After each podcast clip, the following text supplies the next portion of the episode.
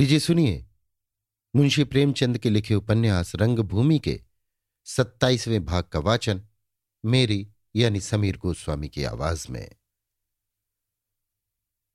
नायकराम मोहल्ले वालों से विदा होकर उदयपुर रवाना हुए। रेल के मुसाफिरों को बहुत जल्द उनसे श्रद्धा हो गई। किसी को तंबाकू मलकर खिलाते, किसी के बच्चे को गोद में लेकर प्यार करते। जिस मुसाफिर को देखते जगह नहीं मिल रही है इधर उधर भटक रहा है जिस कमरे में जाता है, धक्के खाता है, उसे बुलाकर अपनी बगल में बिठा लेते। फिर जरा देर में उससे सवालों का तांता बाँध देते। कहाँ मकान है, कहाँ जाते हो, कितने लड़के हैं, क्या कारोबार होता है? इन प्रश्नों का अंत इस अनुरोध पर होता कि मेरा नाम नायक राम पंडा है। जब कभी काशी आओ, मेरा नाम पूछ लो। बच्चा बच्चा जानता है। दो दिन, चार दिन, महीने, दो महीने जब तक इच्छा हो, आराम से काशी बास करो। घर द्वार, नौकर चाकर सब हाजिर हैं। घर का सा आराम पाओगे? वहाँ से चलते समय जो चाहो दे दो। ना हो, ना दो। घर आकर भेज दो। इसकी कोई चिंता नहीं। ये कभी मत सोचो, अभी रुपए नहीं है, फिर चलेंगे। शुभ काज के लिए मुहूर्त नहीं देखा जाता। रेल का किराया लेकर चल खड़े हो। काशी में तो मैं हूँ ही। किसी बात की तकलीफ़ ना होगी। काम पड़ जाए तो जान लड़ा दे। तीर्थ यात्रा के लिए टाल मटोल मत करो। कोई नहीं जानता कब बड़ी यात्रा करनी पड़ जाए। संसार के झगड़े तो सदा लगे ही रहेंगे। दिल्ली पहुँचे तो कई नए मुसाफिर गाड़ी में आए। आर्य समाज के किसी उत्सव में जा रहे थे। नायक राम ने उनसे भी वही जिरह शुरू की।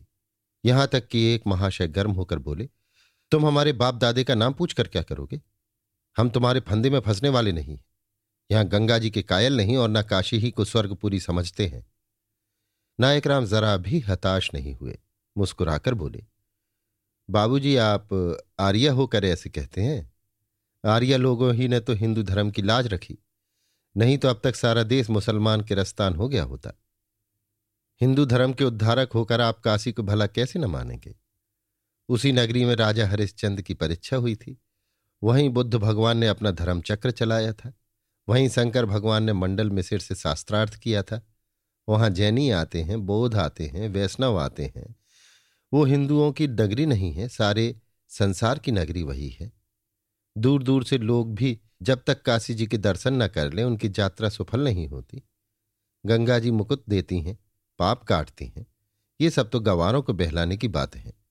उनसे कहो कि चलकर उस पवित्र नगरी को देखा, जहाँ कदम कदम पर आर्या जाति के निशान मिलते हैं, जिसका नाम लेते ही सैकड़ों महात्मा और ऋषियों मुनियों की याद आ जाती है तो उनकी समझ में ये बात ना आएगी। पर जथारथ में बात यही है। काशी का महात्म इसलिए है कि वहाँ आर्य जाति की जीती जागती पुरातनपुरी है। इन महाशयों को फिर काशी की निंदा करने का साहस न हुआ। वे मन में लज्जित हुए और नायक राम के धार्मिक ज्ञान के कायल हो गए। हालाँकि नायक राम ने ये थोड़े से वाक्य ऐसे ही अवसरों के लिए किसी व्याख्याता के भाषण से चुनकर रट लिए थे। रेल के स्टेशनों पर वो ज़रूर उतरते और रेल के कर्मचारियों का परिचय प्राप्त करते। कोई उन्हें पान खिला देता, कोई जलपान करा देता। सारी यात्रा समाप्त हो गई, पर वो लेटे तक नहीं।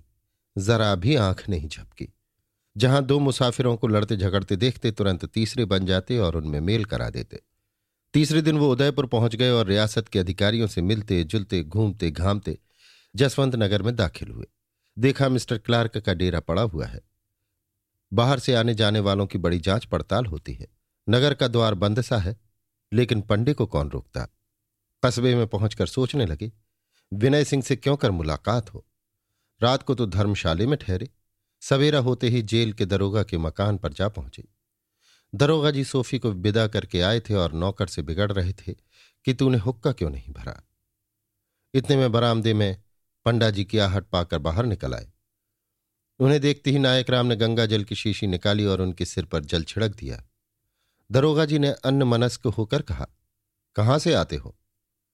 नायक राम, महाराज स्थान तो परागराज है, पर आ रहा हूँ बड़ी दूर से। इच्छा हुई इधर भी जजमानों को आशीर्वाद देता चलूँ। दरोगा जी का लड़का, जिसकी उम्र अभी चौदह पंद्रह वर्ष की थी, निकल आया। नायक राम ने उसे नक्श शिख तक बड़े ध्यान से देखा। मानो उसके दर्शनों से हार्दिक आनंद प्राप्त हो रहा है। और तब दरोगा जी से बोले, ये आपके चिरंजीव पुत्र है ना? पिता पुत्र की सूरत कैसी मिलती है कि दूर ही से पहचान जाए? छोटे ठाकुर साहब क्या पढ़ते हो? लड़के ने कहा, अंग्रेज़ी पढ़ता हूँ। नायक राम, ये तो मैं पहले ही समझ गया था। आजकल तो इसी विद्या का दौर दारा है। राज विद्या ठहरी।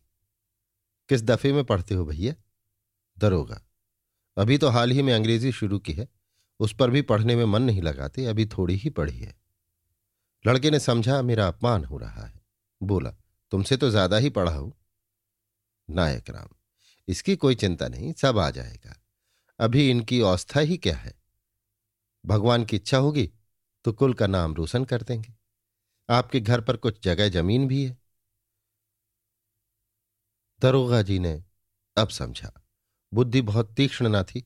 अकड़कर कुर्सी पर बैठ गए और बोले हाँ चित्तौड़ के इलाके में कई गाँव हैं, पुरानी जागीर है। मेरे पिता महाराणा के दरबारी थे। हल्दी घाटी की लड़ाई में राणा प्रताप ने मेरे पूर्वजों को ये जागीर दी थी। अब भी मुझे दरबार में कुर्सी मिलती है और पान इलायची से सत्कार होता है। कोई कार्य प्रयोजन होता है तो महाराणा के यहाँ से आदमी आता है। बड़ा लड़का मरा था तो महाराणा ने शोक पत्र भेजा था। नायक राम, जागीरदारी का क्या कहना? जो जागीरदार वही राजा। नाम का फ़र्क है। असली राजा तो जागीरदार ही होते हैं। राणा तो नाम के हैं। दरोगा, बराबर राजकुल से आना जाना लगा रहता है। नायक राम, अभी इनकी कहीं बातचीत तो नहीं हो रही? दरोगा, अजी लोग जान तो खा रहे हैं। रोज एक ना एक जगह से संदेशा आता रहता है। पर मैं सबों को टका सा जवाब दे देता हूँ। जब तक लड़का पढ़ लिख ना ले, तब तक उसका विवाह कर देना नादानी है। नायक राम, ये आपने पक्की बात कही। जथारथ में ऐसा ही होना चाहिए। बड़े आदमियों की बुद्धि भी बड़ी होती है, पर लोक रीत पर चलना ही पड़ता है। अच्छा अब आज्ञा दीजिए कई जगह जाना है। जब तक मैं लौट कर ना आऊँ, किसी को जवाब न दीजिएगा। ऐसी कन्या आपको न मिलेगी और न ऐसा उत्तम कुल ही पाइएगा। दरोगा। वाह वाह, इतनी जल्दी चले जाइएगा। कम से कम भोजन तो कर लीजिए। कुछ हमें भी तो मालूम हो कि आप किसका संदेशा लाए हैं। वो कौन है, कहाँ रहते हैं? नायक राम सब कुछ मालूम हो जाएगा, पर अभी बताने का हुक्म नहीं है। दरोगा ने लड़के से कहा, तिलक, अंदर जाओ, पंडित जी के लिए पान बनवा लाओ, कुछ नाश्ता भी लेते आना। ये कहकर तिलक के पीछे पीछे खुद अंदर गए और गृहिणी से बोले, लो, कहीं से तिलक के ब्याह का संदेशा आया है। पान तश्तरी में भेजना। नाश्ते के लिए कुछ नहीं है? वो तो मुझे पहले ही मालूम था। घर में कितनी ही चीज़ आए, दोबारा देखने को नहीं मिलती। न जाने कहाँ के मरभुके जमा हो गए हैं। अभी कल ही एक कैदी के घर से मिठाइयों का पूरा थाल आया था। क्या हो गया? स्त्री, इन्हीं लड़कों से पूछो क्या हो गया? मैं तो हाथ से छूने की भी कसम खाती हूँ। ये कोई संदूक में बंद रखने की चीज़ तो है नहीं, जिसका जब ची चाहता है निकाल कर खाता है। कल से किसी ने रोटियों की ओर नहीं ताका। दरोगा तो आखिर तुम किस मरज की दवा हो? तुमसे इतना भी नहीं हो सकता कि जो चीज़ घर में आए, उसे यत्न से रखो, हिसाब से खर्च करो। वो लौंडा कहाँ गया? स्त्री तुम्ही तो अभी उसे डांटा था, बस चला गया। कह गया है कि घड़ी घड़ी की डांट फटकार बर्दाश्त नहीं हो सकती। दरोगा, ये और मुसीबत हुई। ये छोटे आदमी दिन दिन सिर चढ़ते जाते हैं। कोई कहाँ तक इनकी खुशामद करे? अब कौन बाज़ार से मिठाइयाँ लाए? आज तो किसी सिपाही को भी नहीं भेज सकता। न जाने सिर से कब ये बला टलेगी। तुम ही चले जाओ तिलक। तिलक, शरबत क्यों नहीं पिला देते? स्त्री। शकर भी तो नहीं है, चले क्यों नहीं जाते? तिलक, हाँ, चले क्यों नहीं जाते? लोग देखेंगे, हज़रत मिठाई लिए जाते हैं। दरोगा तो इसमें क्या गाली है? किसी के घर चोरी तो नहीं कर रहे हो? बुरे काम से ला जाना चाहिए। अपना काम करने में क्या लाज? तिलक यूँ तो लाख सिर पटकने पर भी बाज़ार न जाते, पर इस वक्त अपने विवाह की खुशी थी, चले गए। दरोगा जी ने तश्तरी में पान रखे और नायक राम के पास लाए। नायक राम। सरकार आपके घर पान नहीं खाऊँगा। दरोगा। अजी, अभी क्या हराज है? अभी तो कोई बात भी नहीं हुई। नायक राम, मेरा मन बैठ गया तो सब ठीक समझिए। दरोगा, ये तो आपने बुरी पख लगाई। ये बात नहीं हो सकती कि आप हमारे द्वार पर आए और हम बिना यथेष्ट आदर सत्कार किए आपको जाने दें। मैं तो मान भी जाऊँगा पर तिलक की माँ किसी तरह राज़ी ना होंगी।